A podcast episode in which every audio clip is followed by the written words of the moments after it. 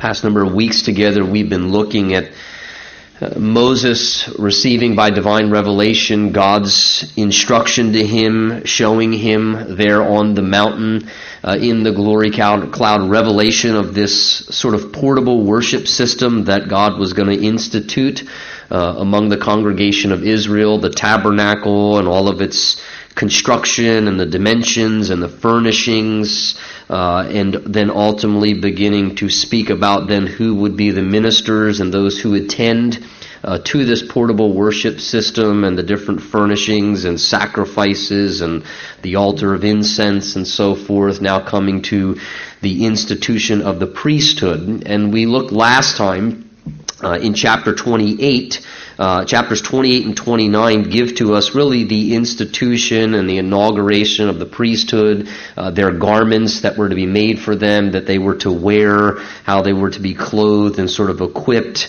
Uh, and chapter 29 now sort of almost gives us, I guess you could sort of almost say, the ordination ceremony instructions for how to inaugurate the priesthood, to put them into their ministry role, uh, and to sort of begin their ministry. And the instructions are given for that here uh, in chapter 29 as we look at it this evening. Last week we saw the different garments that they were to wear. And as we were ending our time last week in chapter 28 verse 41, sort of in a summarization sentence in chapter 28 verse 41, uh, God said regarding Aaron and his sons, as priests, you shall anoint them and consecrate them and sanctify them that they may minister to me as priests. Uh, and that's sort of a summarization statement of really what we now have expounded upon here in chapter 29, how they were to be specifically and literally sort of sanctified and consecrated, set apart and anointed for service to then enter into their ministry uh, to the Lord and on behalf of the congregation of Israel as representatives of the Lord. And we talked about how the priesthood is really a twofold ministry. A priest in the Old Testament kind of had a dual responsibility. It was a, it was a mediator type role. Uh, they represented God to the people. So, in a sense, they stood before the people as a representative of God to reveal the ways of God, to teach the law, to represent the heart of the Lord, and to explain the ways of God to the people. In a sense, they were God's representative before the people. Uh, and in the same way, they also represented the people uh, before God, in a sense that they would stand in a role of intercession whereby they would make atonement for the sins of the nation once a year on the Day of Atonement. The great, the high priest would go in on that great day into the Holy of Holies, which we looked at, and apply the blood there upon the mercy seat uh, in the most holy place there. Uh, they also, by their intercession and uh, ministry in that sense, sort of represented the people before God and stood in the gap. And we talked as well about how the New Testament teaches us First Timothy, or excuse me, First Peter chapter two, as well as in the book of Revelation, we're even referred to as, uh, in a sense, uh, those who have a priestly ministry. First Peter says that we are a royal priesthood. He says that we're a, a, a holy priesthood, a chosen generation. So, in a sense, New Testament believers, the Bible teaches we have a priest-like ministry. Of course, Jesus is our great high priest. The whole book of Hebrews describes that to us. So all these things in the great high priest uh, in the Old Testament and all of his ministries and functions, ultimately they pointed to, foreshadow, and in many ways represent Jesus, who is now the one mediator between God and man. Uh, the man Christ Jesus, uh, he is the intermediary between uh, humanity and divinity as the one who was God and man simultaneously. But the Bible says we, in a sense, have inherited uh, a priesthood as New Testament believers, that God wants to use us to represent Him to the world as salt and light witnesses, and we also uh, can uh, stand in the gap in the same way a priest would by our intercession for people and praying for people and standing in the gap for those who don't know the Lord, sort of in that same function. So as we look at these things, certainly there are things that can, we can sort of draw from them, and we hope to find what we can that's applicable uh, for our lives as well as we look at these things. Chapter 29 begins now by uh, God saying to Moses, and this is what you shall do to them. Again, we're talking about the Aaron and his sons. Aaron would be the high priest. His sons would function as priests as well, in succession to him uh, in the Aaronic line. This is what you shall do to them to hallow them. The idea is to, to set them apart. They were to be hallowed or set apart. They had a unique role and calling. They were to live distinctively different, not because they were more holy or more righteous in a sense, but because God called them to this ministry. They were sanctified by the Lord, chosen by the grace of God. We talked about that last time, but the Lord says, This is how you shall hallow them or set them apart for ministering to me as priests. Now, uh, just again by way of remembrance here, as we see this re-emphasized again, we pointed out to you last week as we saw this multiple times mentioned in chapter 28. Here it surfaces again, so we know again God's trying to re-emphasize something here in chapter 29, verse 1, as God talks about their ministry. as priests, again, we see this statement ministering to me as priests. And again, God doesn't use the, the terminology, they shall minister for me as priests. Now, in a functional sense, yeah, of course they did. Uh, they ministered for the Lord as they served the people of God on behalf of the congregation of Israel. But the way God, from his divine perspective, saw their ministry is that their ministry, first and foremost, was unto Him, vertically. That they didn't do what they did for the people, for the people's approval, or even in a sense, because of the people, they did it because of their personal relationship to the Lord. Their ministry was to the Lord, their commitment, their obligation was to the Lord. It was to be acceptable to the Lord, not was it acceptable to the people, was it acceptable to the Lord. And they were to minister to the Lord in a personal way, first and foremost, and it was out of that ministry to the Lord and their personal devotion that they then, in a sense, were then enabled to have a horizontal outflow with the divine anointing and the heart of God to be able to then uh, transfer the ministry that God wanted to use them in to minister on the horizontal to people. And of course, as I said, just just a good reminder for us because a lot of times we, you know, we want to serve the Lord, we want to minister for the Lord. We talk a lot about that, and quite honestly, Christians can, you know, we can almost idolize ministry. Uh, you know, I, I, I can tell you firsthand. I mean, I, I love to serve the Lord. Uh, the Bible says, "I delight to do Your will, O God," and uh, and that we should serve the Lord with gladness. The Bible says, and uh, in light of that, a lot of times when we endeavor serving the Lord, uh, if we're not careful, people can almost make an idol out of the ministry. Uh, whereby they find their identity in serving the Lord. And, and in a sense, their whole identity is wrapped up, I do this in the church, or I do this for the Lord. I'm a this, or I have this title. I'm a, a that, or a deacon, or an elder, or a pastor, or you know, or a Bible teacher, or an usher, or a children's ministry worker. When the reality is, is our identity is that we are robed in the righteousness of Christ, and our identity is in our relationship to the Lord. And we have to be careful. We don't ever want to elevate ministry and ministering for the Lord to an unhealthy level because if if our outgo exceeds our intake, then our upkeep will become our downfall. Does that make sense?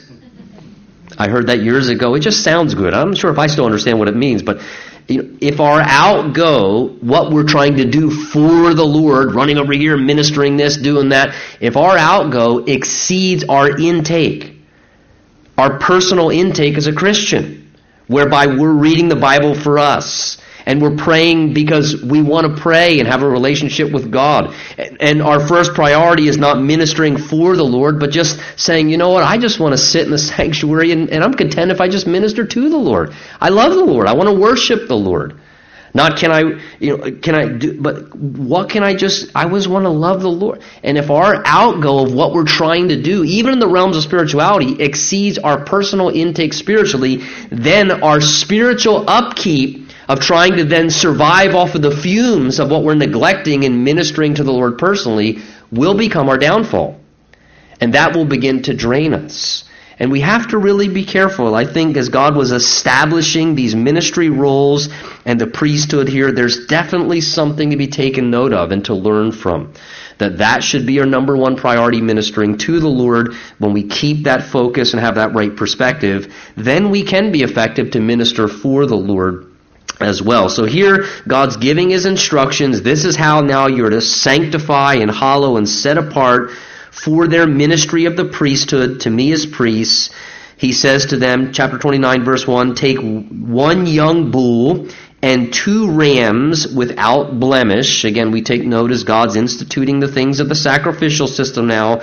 They were to take animals without blemish. This, of course, begins to foreshadow things we see ultimately in the New Testament as these things prefigure Christ. The, Peter says to us that we were uh, redeemed with the precious blood of Christ, a, a, lamb without spot or blemish. Again, the idea is Jesus had no inherent sin.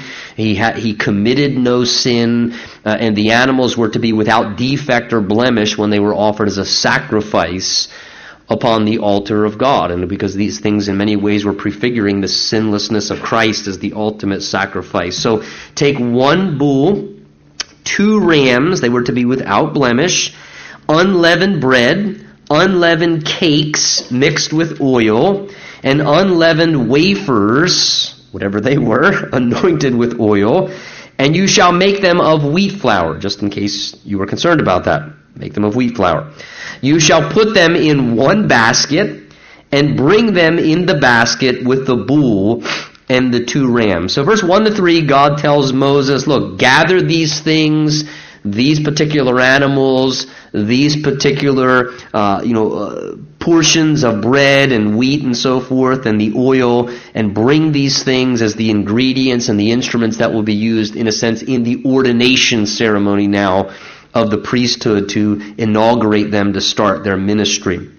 Now, uh, take note here as you look at these things together tonight uh, with me these are the instructions given now. The actual institution of these things won't take place till actually leviticus chapters 8 and 9 you almost see a repetition of these things here if you begin to read the book of leviticus. At this point moses is just receiving all this by instruction and these things will then be later instituted but this is sort of instruction regarding the ceremony of the ordination of the priesthood Verse 4, uh, let's see how some of this unfolds. Verse 4 says, And Aaron and his sons you shall bring to the door of the tabernacle of meeting, so right at the entrance of the place of worship, and I find that interesting, bring them to the door of the tabernacle of meeting. Again, uh, their very first thing they were do is to be brought to the door. And Jesus says in the New Testament, I am the door, I am the gate of the sheep. And you know, until you have gone through the doorway of salvation,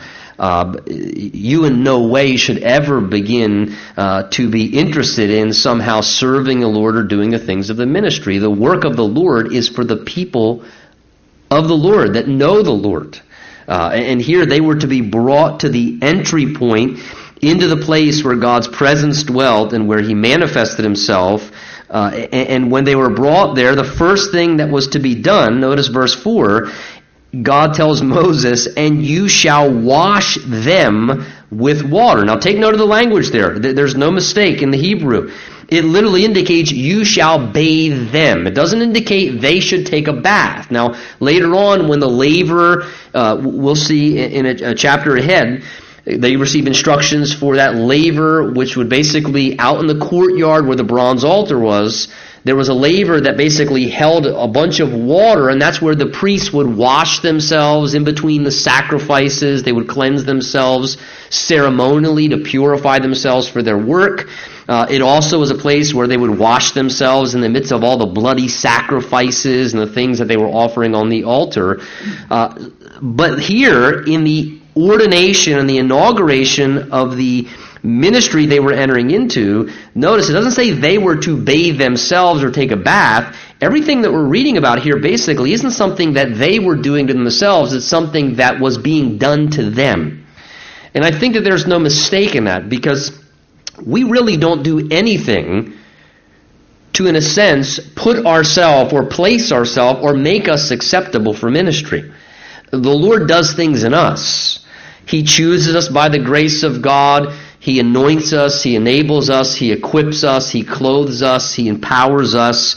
And here, the first thing that was to be done is God says, You shall wash them with water. So basically, uh, Moses and some other representatives were basically to, in a sense, bathe or wash Aaron and his sons. Now, I, I, don't know about you, but there's a part of that that, I mean, if I'm just realistic, that you know that seems just a little bit uh, probably awkward. You think it would be a little bit humbling to basically have to stand there publicly. This is public. This is before the outside the door of the tabernacle of meeting. They basically had to stand there while somebody else bathed them and basically let somebody give them a bath. And there's something about that that's certainly a little bit humbling as they were in a sense cleansed. And, and I think there are two things here. Uh, in a sense, the Lord was indicating to them in this uh, preparation for their ministry and the inauguration of their service for the Lord. Uh, first of all, God was reminding them that it was important that they be cleansed of any personal defilement within themselves so that they would be a clean and prepared and acceptable vessel of honor for the Lord's use. You know, there are a lot of representations of terminology for sin in the Old Testament. One of them very clearly is defilement. So to wash, they were, in a sense, they were washing the dirt and the defilement off of themselves. And I think that it is an important thing, again, that the Bible says that we should seek to be vessels of honor fit for the Master's use. And, and, and there is an, an aspect of needing, in a sense, to be washed and to be cleansed of some things in our lives on occasion and sometimes that's a process that needs to take place in us to be prepared at times to be a useful, ready vessel to step into the ministry that maybe God has called us to. Sometimes I, I, think maybe we just need to be cleansed and defiled from maybe some habits and sinful tendencies that we should not be living in, not only as a Christian, but absolutely we should not be living in if we're going to try and put our hands on the holy blood bought things of the eternal ministry of Jesus Christ. And sometimes the Lord says, you know what, look, I'm, I'm, I'm glad that you're uh, enthusiastic about serving me, but, but we actually need to minister to you and clean some things up in your life first. So that you don't have a sense of defilement within yourself, and I'm not having to work through a defiled vessel now, listen, is any one of us perfect? Absolutely not. Don't, don't, misinterpret what I'm saying. None of us would qualify.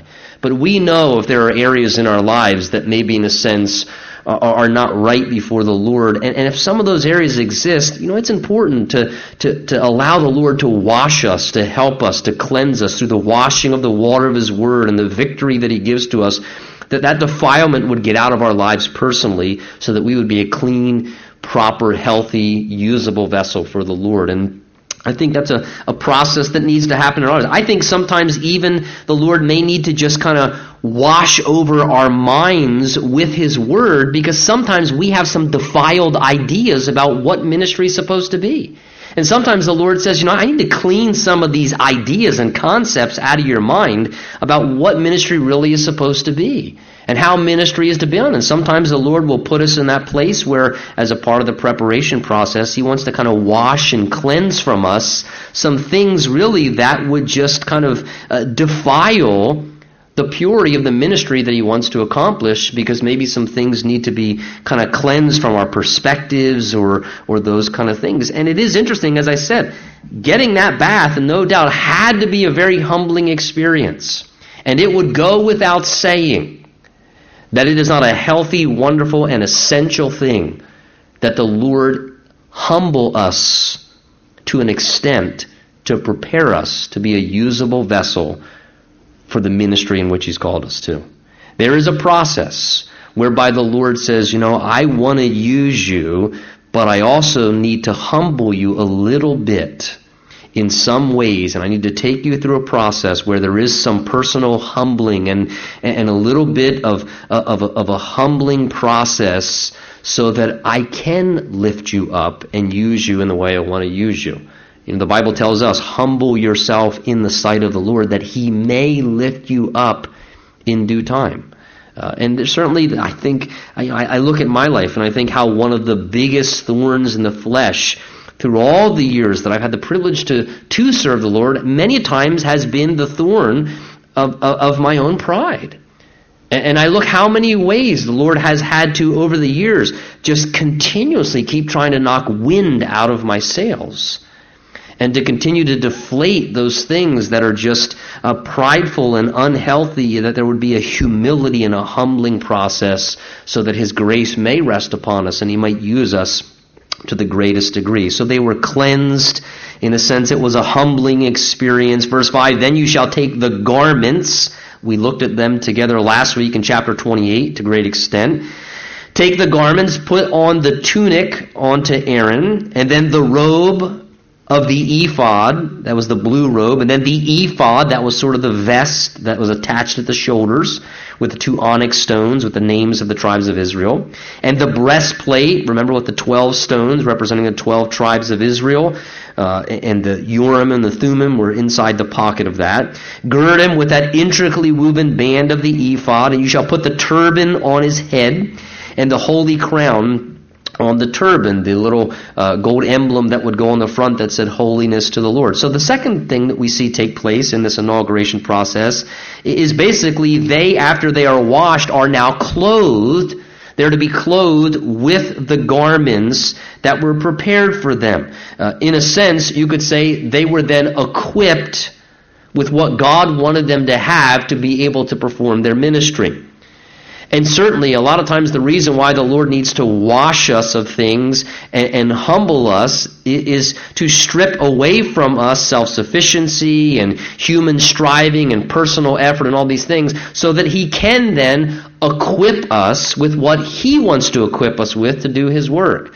And for them, it was these particular garments, but it's a picture of them now being dressed and prepared and equipped with what God needed to give to them to be able to do the work that He wanted them to function in and to serve in that way. And certainly all of us. There's an equipping process. Part of being prepared to serve the Lord in our priestly ministry, whatever it may become in the outflow of our life as a, as a Christian, is sometimes the Lord says, you know, there's a process whereby I need to equip you a little bit. I need to get you equipped and get you prepared, in a sense, suited up and ready to then go forth and to ultimately serve. And there is a there's a, a time of an equipping process that we can't, uh, I think, try and brush past or or overlook. Here they were then dressed, and these clothes were put upon them. And no sense, it's a it's a beautiful picture as well of just how, from a New Testament perspective, it symbolically speaks of how we are not only washed and cleansed by the blood of Jesus, but the Bible also tells us that we are then clothed with the righteousness of Christ, that the Lord takes away our filthy garments of sin and defilement, and he then robes us with the righteousness of Christ. Isaiah 61 speaks about this, how we were given the garments of salvation and the robes of righteousness. When you read in the New Testament in Colossians and the book of Ephesians, it even speaks of how on a daily basis that we are to put off the old man and put on the new man, clothing ourselves with that new nature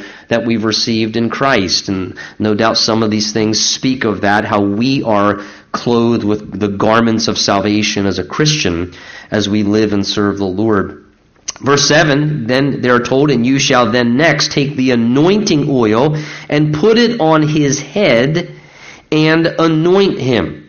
And the picture here is not, keep in mind, it's not just, you know, a little dab of oil and touch his forehead there or something like that, how many times uh, you're glad that when we, if you ask to be anointed with oil and have the elders pray over you, uh, you're glad that we don't just take the whole bottle of olive oil or whatever and just dump that thing over your head and you know send you out of church with just oil dripping down your head. But in an Old Testament perspective, when they would anoint someone, typically there was a horn of oil. It was like a whole you know, a vessel full of oil, and they would pour out the entire vessel over the head. If you read Psalm 133, it speaks about you know, the anointing oil running down the beard of Aaron, and, and it gives the imagery of what it was like when you were anointed, whether you were anointed as a king of Israel or you were anointed for the priesthood in this capacity, it was poured over them. And oil, we know in the Old Testament, speaks symbolically of the Spirit. Uh, it's a symbolic reference to the Holy Spirit. So it's it's a picture of how when they were anointed with oil, that they were in a sense being anointed with the power and the unction of the Holy Spirit for what their office was. Again, whether it was to enter in as a king of Israel, whether here it's to serve as a priest, it was a picture of the divine enablement of God. that God's anointing was upon you, His unction from His Spirit was there to empower you and enable you for the particular office that you were being put into to serve in that capacity with divine enablement and power.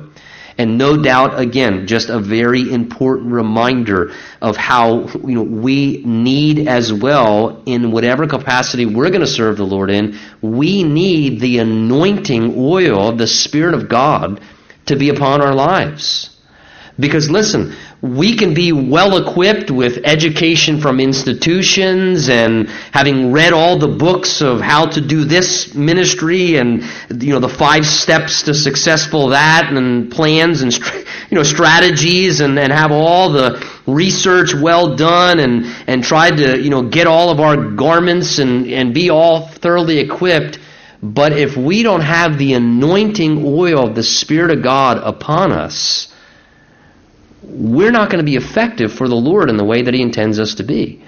Keep in mind, Jesus said to His disciples, and remember, they had walked with Jesus for three and a half years. They had ministered side by side with the Lord, shared in His ministry, watched Him, learned from Him, heard Him teach, observed that firsthand, saw Him care for people and minister to people and, and do everything He did. Jesus even at times sent them out he gave them opportunities to go out and kind of try out their ministry and, and, to go out and to minister to people and to preach and to heal the sick and, and to do miracles. And yet then Jesus still said to them, they had already been filled with the Holy Spirit. He breathed on them, John 20, so they were already born again. They had already received the Holy Spirit. But then Jesus said to them, But wait until you are endued with power from on high. In other words, listen, he said, you are still in need of something before you go out and do your ministry. I know you understand a lot, you've learned a lot, you've been well trained. I mean, I don't think you can be better trained than a three and a half year on the job training seminary with Jesus Christ, having walked with that. You know, I think that's a pretty good uh, preparation process. And yet Jesus said to them, but do not go into all the world and preach the gospel and do not start your ministry. Wait until you've been endued with power from on high. Until the Holy Spirit comes upon you.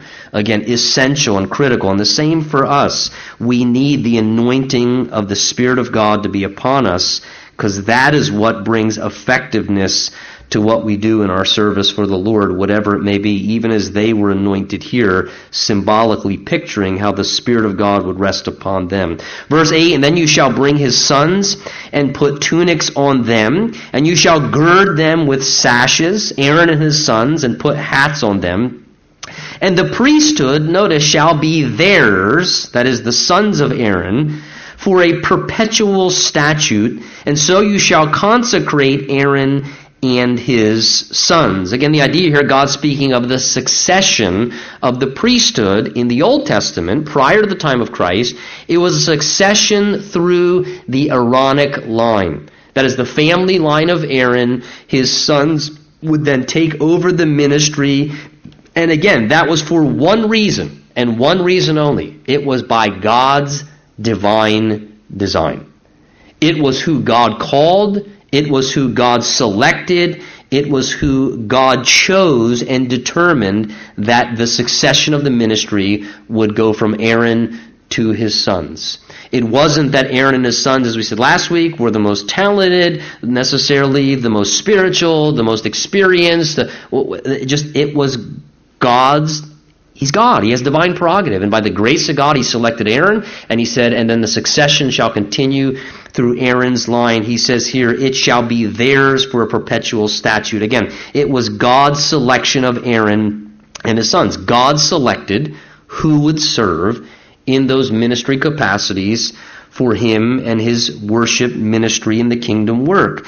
Again, Hebrews 5 says this regarding the priesthood it says this No man takes this honor to himself, but he who is called by God, as Aaron was. Important verse regarding the priesthood in the Old Testament, regarding ministry in any capacity, all the way through the New Testament. A spiritual principle. God selects. God chooses who to put into ministry. God determines those things. And he says, no one takes this honor to himself. They must be called by God. Just as the pattern existed all the way back from Aaron in the days of old. And that's so important. Again, listen, th- this is the church. This is a spiritual thing. Okay, th- th- this is not politics. I understand how we do politics. We don't candidate for ministry roles. We don't, we don't propose ourselves for ministry positions. You know, th- this isn't a business. So we don't present resumes for ministry opportunities. We look for the Spirit of God to identify who He's called. We look for the Spirit of God to say, Separate unto me Saul and Barnabas for this particular work to which. That, that's what we look for. This is a spiritual thing. And, and we need to recognize that. We look for the call of God. We look for God to represent and identify who He has selected, who He wants to institute in those capacities. And it's a work of His grace. But we don't take the honor to ourselves. We don't put ourselves in a role or we look for the call of God. No one takes this honor to himself. He must be called by God just as Aaron was. Verse 10 You shall also have the bull brought before the tabernacle of meeting, and Aaron and his sons, notice, shall put their hands on the head of the bull. And we'll see this idea continue throughout the Old Testament. The idea of putting their hands on the head of the animal is an idea of, of transference. They were identifying with that animal that would be sacrificed. And in a sense, saying in a substitutional way, there's a transference of their guilt to that innocent substitute that will be sacrificed on their behalf. So Aaron and his sons were to put their hand on the head of this bull, and then after they put their hands on it, the idea is transferring their guilt, because this will be a sin offering.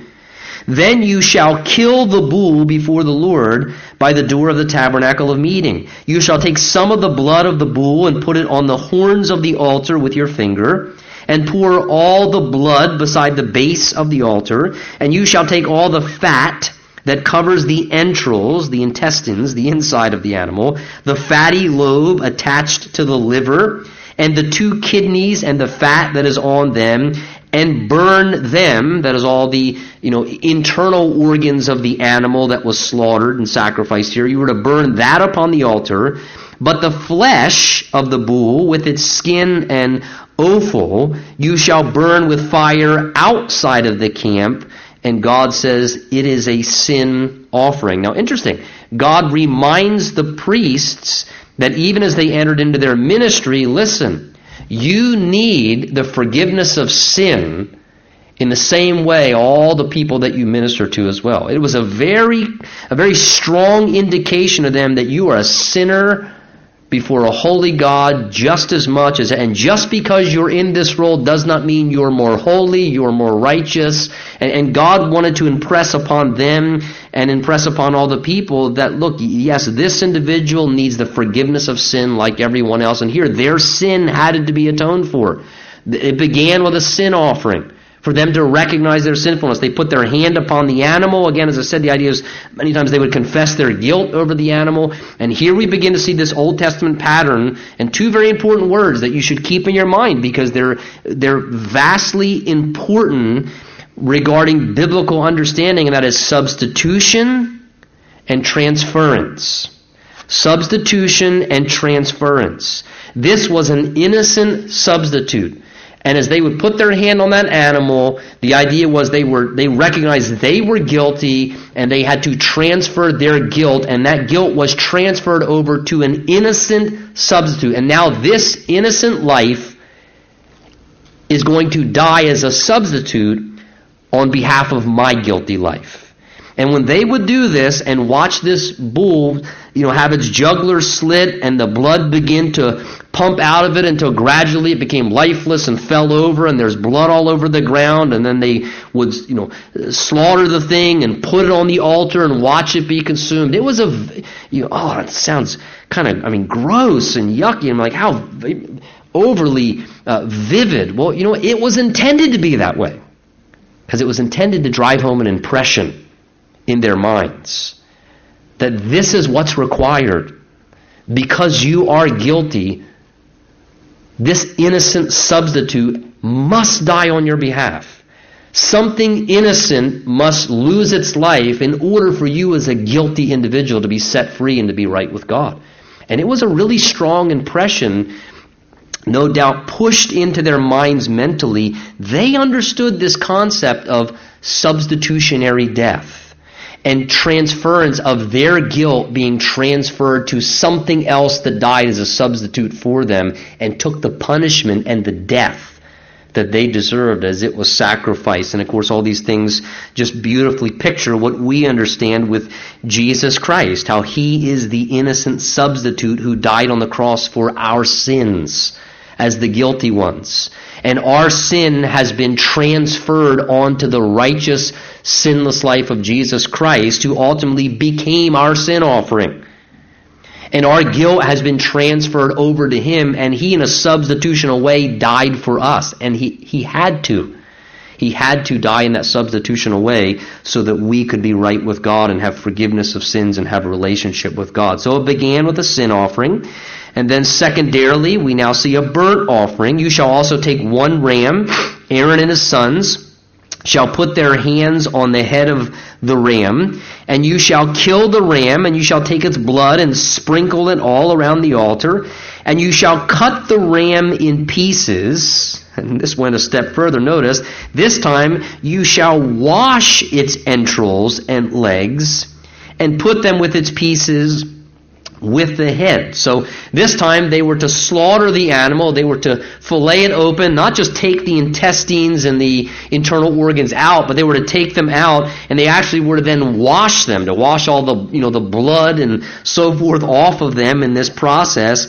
And then verse 18 says, You shall burn, circle this word, the whole ram on the altar it is a burnt offering to the Lord, a sweet aroma. The Hebrew there literally is a savor of rest.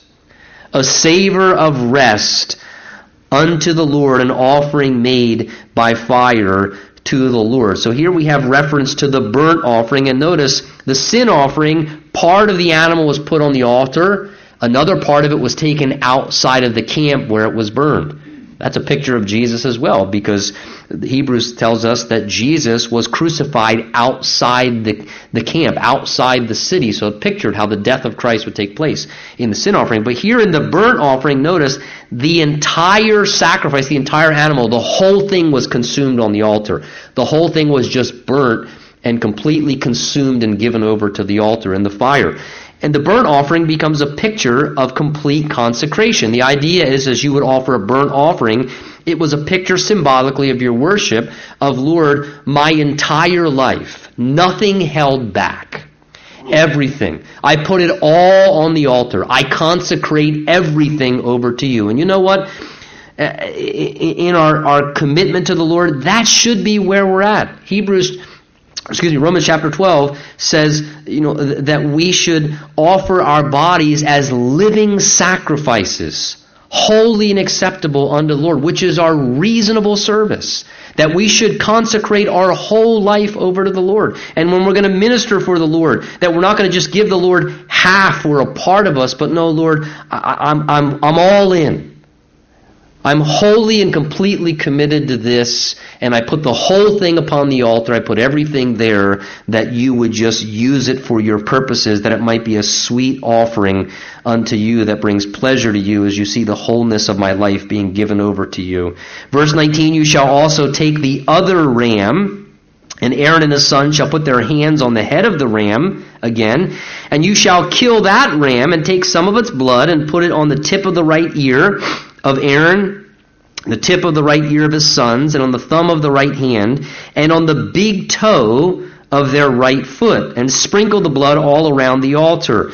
And you shall take some of the blood that is on the altar, and some of the anointing oil, and sprinkle it on Aaron and his garments, and his sons' garments with him, he and his garment shall be hallowed, and his son's garments with him. So here we see this process whereby now this anointing oil, which we'll read about the ingredients in chapter 30, uh, and this blood which was shed again in a sacrifice, now it's actually applied not just to the furnishings of ministry, but actually to Aaron and his sons themselves applied to their garments, and this very interesting process in verse 20, where notice some of the blood was to be put on the right ear, Some was to be dabbed on the right thumb of the right hand and then on the big toe of the right foot. Now, uh, no doubt, just picturing the idea there is that God was saying to Aaron uh, in, in the priesthood and to his sons, listen, in service to me, I, I want your ear to be consecrated to my voice. And as that blood was applied to the idea is God was saying, I purchased not only all of you, but, but your hearing.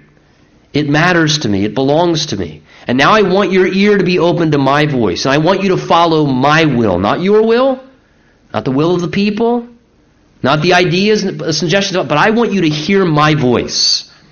Aaron, as you serve me, you have to listen to my voice. You have to have an ear that's in tuned to what I would want to say to you in my word and, and by my voice and by my spirit. And the, the right hand, no doubt, was a picture of the work that he would do and what his hands were involved in. Your hands belong to me now. And, and, I want to be in control of what you do and how you work and, and how your, in a sense, hands and gifts are used. I will want it consecrated over to me. And the right foot being, again, sort of anointed with the, the blood there of the sacrifice was a picture of where he would go with his feet. Where, where he would go and where he wouldn't go. And as we serve the Lord, you know what? Nothing less for us. The Lord wants your ear. He wants you to be listening to His voice. He wants you to listen to Him, not only just in your personal walk, but especially in the ways that you serve Him in His ministry, because it's His ministry, it's not ours. And He wants you to listen to His voice of how He wants you to minister. And He wants your hands to be consecrated over to Him. Okay, Lord, uh, here my, how do you want to use me? My hands and everything in them and, and my capacities, the work that I do, it all belongs to you. How would you have me work? What would you have me do? And Lord, my feet, where would you have me go?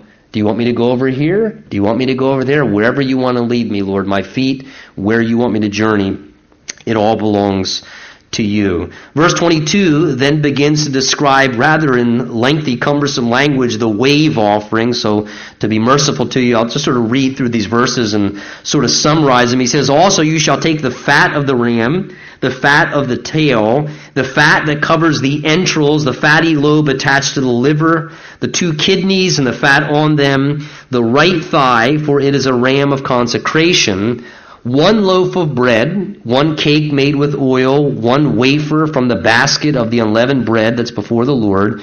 And you shall put all these things into the hands of Aaron. So he was to hold them. And you shall wave them as a wave offering before the Lord. And you shall receive back from their hands and burn them on the altar as a burnt offering, as a sweet aroma before the Lord, is an offering made by fire to the Lord. You shall take the breast of the ram of Aaron's consecration and wave it as a wave offering before the Lord. It shall be your portion. And from the ram of consecration you shall consecrate the breast of the wave offering which is waved, and the thigh of the heave offering which is raised, that which is for Aaron and that which is for his sons.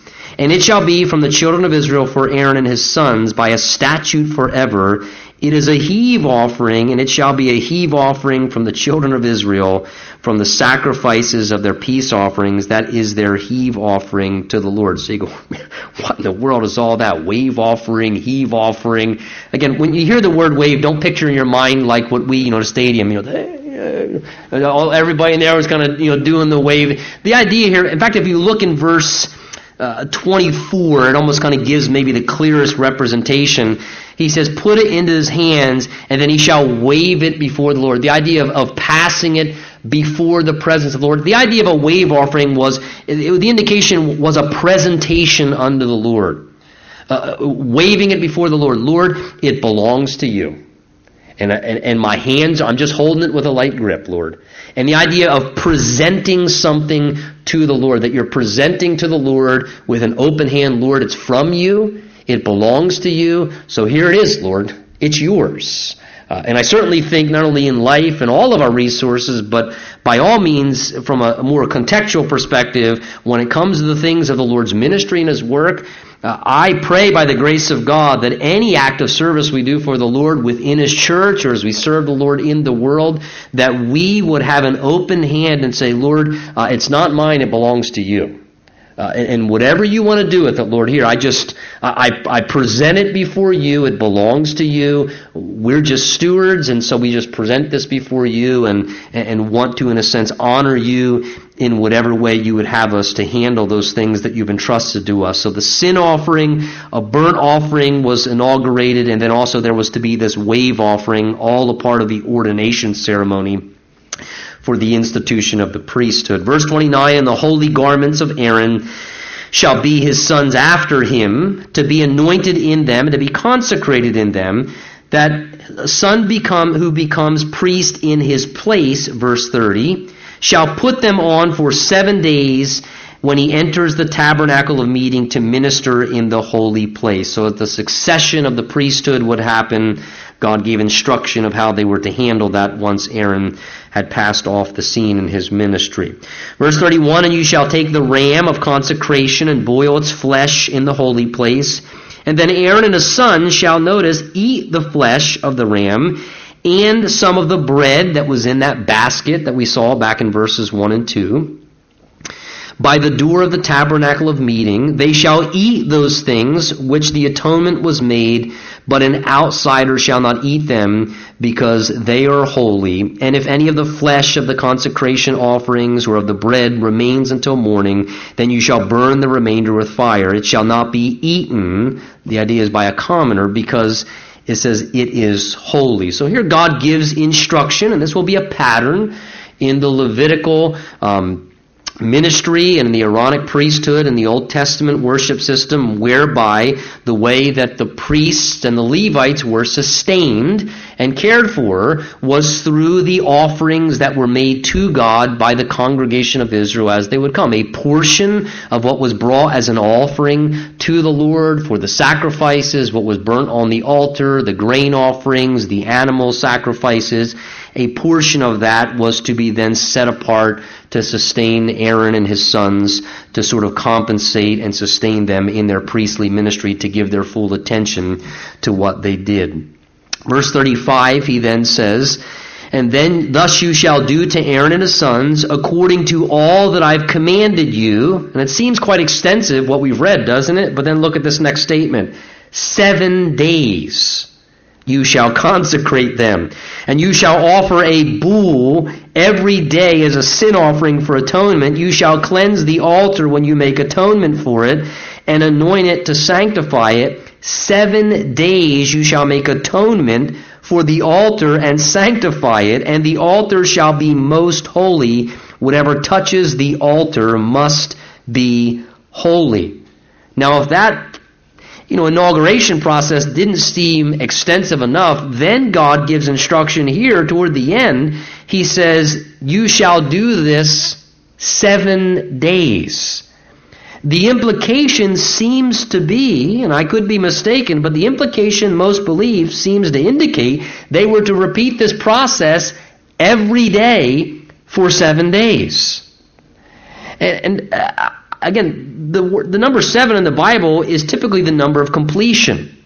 The idea is, is I want to complete ordination. I want a complete consecration, and, and, and I want them to be completely, adequately, sufficiently prepared, understanding fully what they're entering into. You can imagine how the first day was all kind of a little bit of a, okay, we'll go through this process, do I get the bath here, and, you know, then we do the sacrifices, and then get the little blood on the ear, and okay, there's the thumb, and there's the toe, and, you know, all this process going on, and, and, and then the next day, here's the, okay, here's the bath again, you know, and, and then, okay, here we go, and there's the ear, and there's the thumb, and there's the toe, and, and again, as God's doing this, I think part of what God is trying to emphasize as there's this repetition, the re-emphasizing of this, and they had to stay there. Leviticus seems that they had to stay there at the tabernacle. They couldn't go home day or night for seven days straight. They had to stay there through this process.